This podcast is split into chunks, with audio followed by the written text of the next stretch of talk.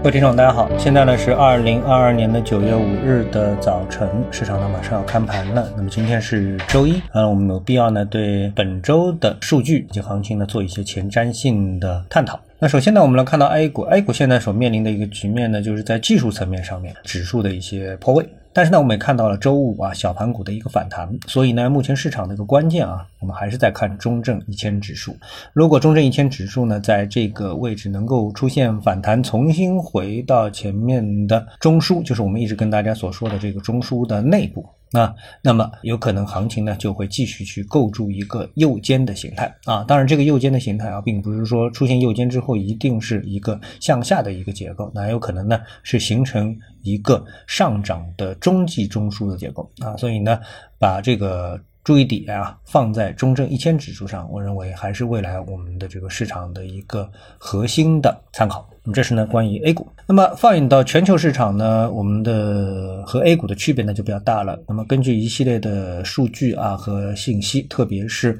能源方面的一个信息呢，大家呢基本上做出个判断，就是欧洲啊在今年的下半年呢是明年陷入衰退，在冬季面临非常严重的能源危机，那已经是。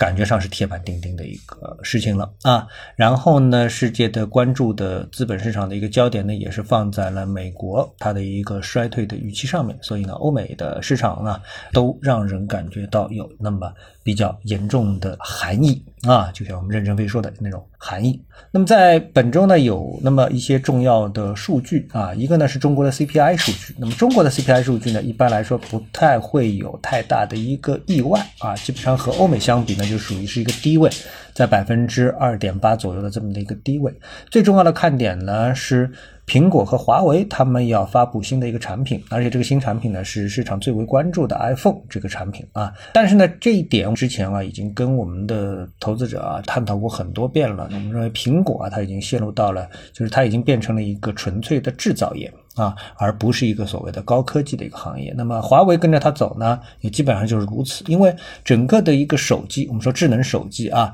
智能两个字啊，其实已经是没有办法太多进行担当了。它就是一个高级手机啊，比原来的我们说老人机啊更高级的手机吧啊。那么它的技术陷入到了一个瓶颈啊，很难给大家一种颠覆性的意外，已经脱离了那么的一个时段。啊，我们像过去看到什么 iPhone 啊、iPhone 四啊、啊 iPhone 三啊，然后这个速度从两 G 变成三 G，变成四 G，变成五 G 啊等等加持在一起，那么造成了整个智能手机行业的爆发性的发展。而现在呢，通信技术到了五 G，基本上停滞了啊，大家对六 G 没有任何的这种期待啊，基本上没有任何的期待。然后呢，这个机器本身它的外观上面也好，功能上面也好，也没有更多的 apps 的出现啊，因为我们的手机的最主要就是有一些啊爆。炸性的 apps 就是一开始，哎，大家用了智能手机时候，发现微信很好用，发现支付宝很好用啊，等等。啊，发现现在哎，也基本上就是处于一种停滞状态，已经很久很久啊，没有这种让人眼前一亮的 apps 这样的一个出现啊，所以这些综合在一起呢，我们觉得这个手机啊，对大家来说吸引力就相对比较少一点，很难出现颠覆性的这种东西。但是呢，手机它还是有一个突破口，什么东西呢？就是我们知道这个折叠屏手机啊，如果你关注的话，我们可以发现最近啊，就小米出品了它的一款折叠屏的手机，是它之前折叠屏一代的二代，就是出品那个二代手机啊，在它的官网上呢，这款手机一直是处于预定的状态啊，不是预售啊，它已经发行了，也有人已经买到了，但是它一直是属于缺货的这个状态啊。那么，呃，我想啊，这是一个亮点，但是苹果呢又迟迟不敢介入啊，因为苹果如果介入到折叠手机，就是放大它的屏幕话呢，可能会对苹果的 iPad 构成极大的冲击，而其他的安卓的手机啊，他们基本上没有这种心理障碍啊，所以这就是一个区别。苹果迟迟没有折叠手机，而其他的把这个市场呢又拱手相让于安卓。啊，这个品牌，特别是像小米啊、华为，其实都有折叠手机啊，都出现这样一个情况，所以这个是一个亮点。当然，这块放一放，因为它不重要。那最重要的呢，是我们看到啊，出现这么一个消息，我认为啊，就是特斯拉涨价。特斯拉涨什么东西呢？它涨它的自动驾驶这一块。那，那么大家对自动驾驶这块，大家都已经是比较熟悉了，都听说，但是大部分人当然他也没有使用到这个自动驾驶，对吧？好，那么特斯拉呢，这个马斯克宣布啊，从九月五日开始，公司的全自动驾驶系统叫 FSD 啊，全自动驾驶系统价格在北美市场呢将要涨价，上涨百分之二十五，从一点二万美元提高到一点五万美元，这是该系统在今年的第二次涨价。今年一月，该系统的价格是从一万美元上升到了一点二万美元啊，所以买了这个系统啊，增值还是比较明显的。那么我们不说它涨价，我们主要关键是说它为什么敢涨价啊？因为我们知道啊，这个所谓汽车它是处于一个持续跌价的一个状态，我们也对整个的一个电动车啊这个行业啊也并不表示非常大的乐观。之前我们的节目当中我也跟大家说过了，但是对于车的某个附加值部分就是自动驾驶这一部分啊，也或者说是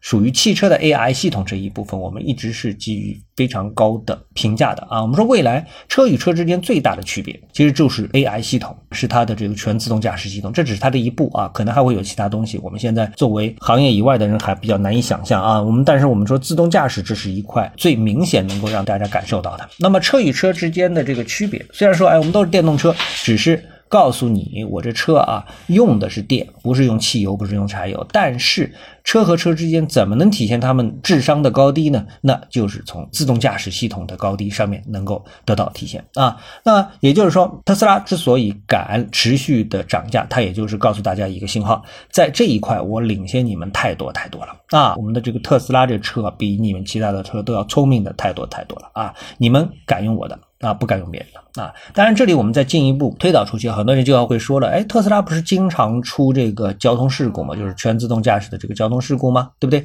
？OK，我认为这个啊，它其实不是一个什么太大的问题。为什么呢？因为首先啊，这个是一个全球新闻关注的焦点啊，也就是这个电动车只要出，特别是特斯拉，它只要出一个事故，它一定会引起新闻的关注啊。这并不代表了只有电动车在出事故，实际上汽柴油车出事故的概率远远要超过电动车。再从全自动驾驶这个系统和人工驾驶这两个相比较的话呢，那么统计数据早就告诉你啊，这个全自动驾驶的安全性要远远高过过这个人工驾驶啊，就是人自己在这个驾驶，就是超过人驾驶的啊，所以这个其实是毫无疑问的。那么你可以再进一步想象的是哪一点呢？也就是说，人类他如果说在这个驾驶过程当中会犯某一个错误，那么放在全人类的角度来说，其实是没有什么可以改善的。啊啊，没有什么改善的概率的啊。这个比如说红灯，你不能闯红灯啊。但是你可能下次不会闯红灯。但是呢，从统计的角度来说，还是会有永远会有那么一个比例的人群，他一定会闯红灯，从而呢引发交通事故啊。这是没有办法。但是